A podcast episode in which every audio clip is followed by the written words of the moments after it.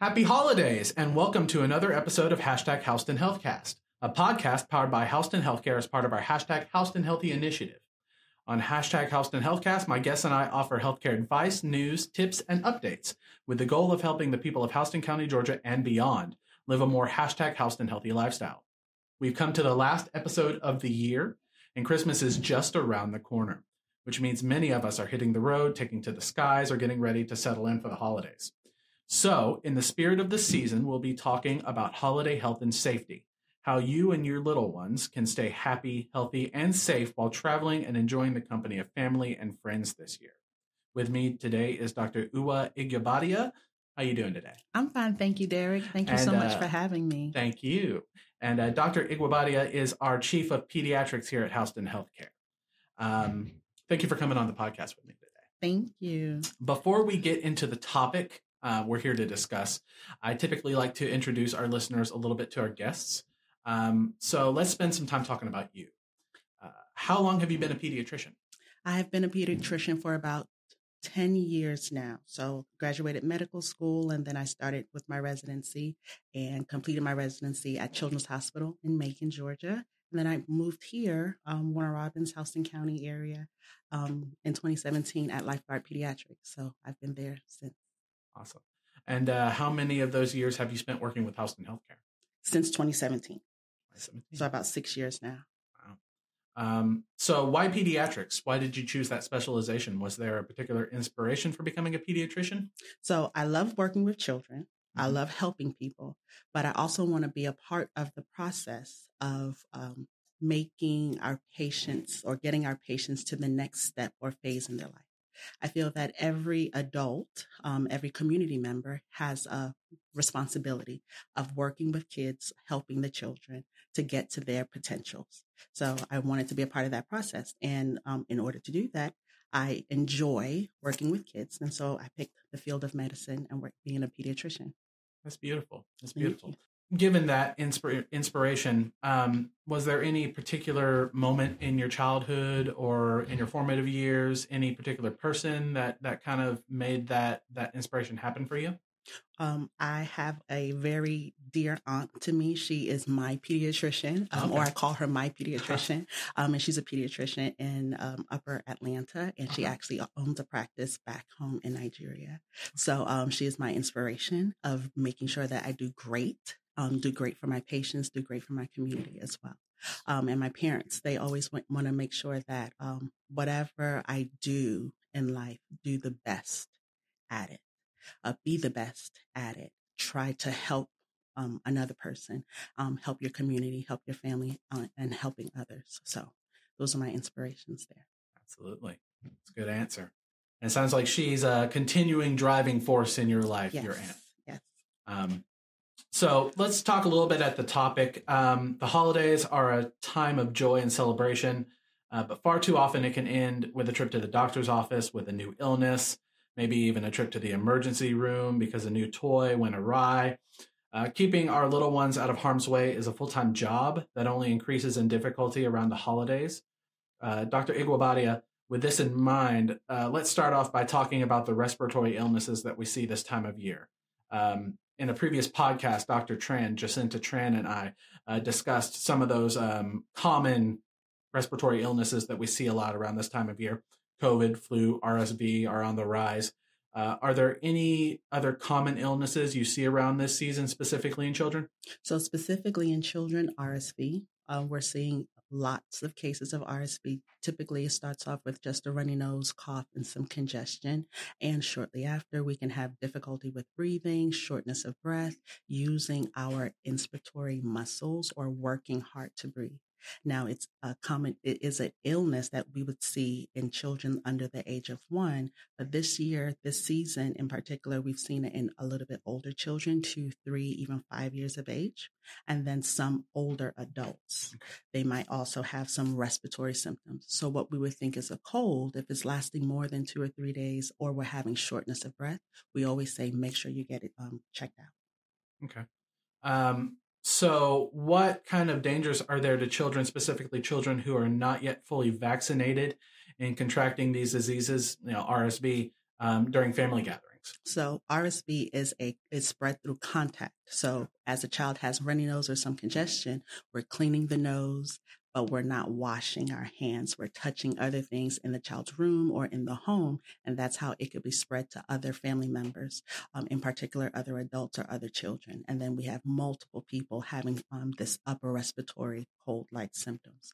So in children under the age of six months of age, we would have um, the runny nose, congestion, shortness of breath, wheezing episodes, um, bronchiolitis. And so um, by the time we get into the office, sometimes we have to do breathing treatments, or if the breathing treatments are not sufficient, we might have to be hospitalized or have to go to the ICU. Um, with RSV, since it is a viral infection, it can last for about seven to 10 days. But during that time, we want to make sure that we are um, responding properly to treatment and reducing the spread to others. Right. And the um, the less common known, but I have heard about it too. Um, the older population um, contracting RSV, the mm-hmm. the aging population, sixty five and above. Um, it, it, it's it's a disease that not many people think of being mm-hmm. something that that you should worry about at that age, but it is something that is happening. Um, so, what kind of uh, you know symptoms and severities do we see in that population? So, definitely um, severe cough, wheezing, shortness of breath. Um, often, uh, older populations they might have other comorbidities, diabetes, COPD, um, high blood pressure, and something is just not right. I have a cough, but it's not like my typical cough.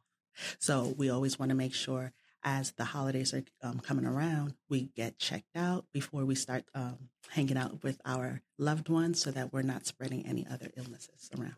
Right. And I believe that RSV has a vaccine that's fairly new that's yes. come out. Yes, there is a vaccine for RSV and it is approved for children since it's by weight, 11 pounds and older. Okay. So I'm uh, making sure that we contact our pediatrician's office to see if it's available for our child. Right. And also, you know, if you are uh, if you are an older person with children in your family coming around, it might not be a bad idea to get a vaccine as well. Correct. We do have vaccines for adults too. Okay, awesome. Um, so, what about travel? Um, can we minimize risk when we have to fly or cover long distances to see the ones we love? And if so, how can we do that? So, when we are on long car trips, we want to make sure that we are comfortable in the car. So um, often the children are wearing a seatbelt or they're in their car seat. So we want to take off the jacket so that they fit properly inside of the car seat. Um, when we are wearing a jacket in the car seat, it leaves extra space and the car seat belts um, are not fastened appropriately in case that there is a car accident. So we want to make sure once we're getting into the car, we take off our coat and we sit um, firmly with the car seat, the five point harness uh, car seat. Okay. And what about flying? Any any ways to reduce risk on that? So with flying, still making sure that we are traveling at a appropriate or comfortable time for us. Make sure we have enough time to get to the airport. If we need any snacks, if we need any um, water or um, activities for the children, I'm making sure that when we're in the um, in the airplane that we have all of our activities for the kids when we are flying, taking off, as well as landing, probably using a pacifier or feeding the child at, at during that time to help to reduce ear pressure so that they're not having so much pain as well. All right. That's good. A lot of people don't think about when you're flying the ear pain, especially mm-hmm. for a child. That can be very upsetting. That's why you see a lot of um, upset children on flights is because of that, yes. you know, deregulation and pressure. So that's a good tip. Um, how about holiday shopping? Um, should we bring our children with us to these crowded stores when we go out to grab those presents this year? If you feel that you can control the crowds, the masses, mm-hmm. as well as your child touching, grabbing, licking things.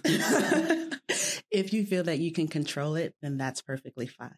However, children might be a distraction during those um, holiday shopping seasons. So if we can leave the children at home with a loved one so that we can focus to get into the stores and get out. Sounds good. So, kind of along the same lines, an elderly family member we might be visiting might be immunocompromised. Mm-hmm. Um, what uh, suggestions do you have for keeping that particular family member safe and healthy, especially if you have kids with you? So making sure that before we get to our family member's home, let's just make sure that we're not having any runny nose, nasal congestion. We're listening as the child is sleeping at night for any congestion or snoring. We're also checking to see that they don't have any um, conjunctivitis or pink eye, eye drainage, that they're not running any fever. At the first signs of any of the, these symptoms, making sure that the child gets evaluated and then started on their treatment promptly. Typically with antibiotics, um, it can we start to improve our symptoms within 24 to 48 hours. So at least once we start with our treatment, we can now be safe and comfortable going to, to see our loved ones. Okay. Now, let's move on to another topic that leads to many children having a less than happy holiday season unsafe toys. According to the most recent statistics, 198,000 children under the age of 14 suffered from toy related injuries in 2020, and 10 children unfortunately perished from those injuries. Most of these incidents were related to asphyxia or a lack, lack of oxygen to the body, typically caused by choking. Dr. Iguobadia, are there any common toy related incidents you've seen in your experience as a pediatrician? Not so far in my experience as a pediatrician, but we always want to make sure that when we're buying toys, these are age appropriate toys, perfect for their growth and development. So, um, for example, Legos are meant for children a little bit older, mm-hmm. maybe three or four years of age. They have different types of sizes of the toys or the Lego pieces. So the younger the child, the bigger the pieces. The older the child, the smaller the pieces, because an older child wouldn't typically put the pieces in their mouth to cause any type of um, choking hazards. So making sure that we're buying age appropriate toys for all of our children. Right and uh, some of the common uh, dangerous toys, uh, according to the ER pediatricians that were uh, interviewed by uh, Today magazine, mm-hmm. um, are water beads, which are uh, beads that you put into water and they expand. Um, any toy with button or coin batteries, mm-hmm. toys with magnets or magnetized sets. Um, and then for other reasons, e-scooters and hoverboards, obviously those are kind of because they fall over. Right, right. And uh, trampolines, and um, also something that people might not think about is any knockoff toys. So, those uh, knockoff toys that might come from um, disreputable sources that haven't had to go through safety standards, those might have pieces that break off easily or pieces that aren't completely put together in a way that you know are not going to come apart, and the child might ingest it for one reason or another. Yes, sir. Um, are there um, any good rules other than you know make sure that your toy is age appropriate um, to follow when buying their child a new toy for Christmas? Checking to see how the toy works and operates. So, although the child is uh, meant to play with the toy, but the parent or the um, gift giver should also check and see how can I work this toy? How can I play with this toy? Is it going to be easy for the um, child to play with and operate? If it seems like it's going to be a bit difficult, um, if it's a remote control car and the buttons seem to be difficult to um, maneuver, maybe this particular brand should not be purchased and look for a different type of brand. All right, makes sense. Um, are there any toys that you would suggest as a pediatrician for children to get um, or for parents uh, to give to their children um, that are enriching in some way? So, definitely books, read along books, um, toys that help with their imagination, such like as a cooking set or a kitchen set. Um, we always talk about cars. We always talk about building blocks or stacking blocks um, in pediatrics. So just different toys that help with their gross motor as well as occupational um, therapy and physical therapy. So when you say gross motor and occupational therapy, could you define those for me? Sure. So fine motor skills, um, using their fingers and thumbs um, to operate small, well, not small toys to put into their mouths, but small cubes or um, shapes. Um, mm-hmm. different uh, toys that have shapes uh, for it. Uh, gross motor. So there are some push toys. There's one that looks like a vacuum cleaner or um, a sweep uh, dust dust and broom set, mm-hmm. and then there is um, like a kitchen set that you have to make believe play that I'm cooking something, making eggs, I'm making something to drink, and then they also learn how to do different types of chores in the home. Absolutely, those are those are good tips. I want to thank you, Dr. Iguobadia, for coming on the podcast with me today. And thank you to all of our listeners for tuning in today and every day since we started hashtag Houston Healthcast. This is the last episode of the year, but we already have so many exciting new episodes coming up, including our next podcast on anti obesity medications like Ozempic, Mounjaro, Wegovy. Hear a lot about them in the news, how they're changing the healthcare landscape around the world and at home here in Houston County.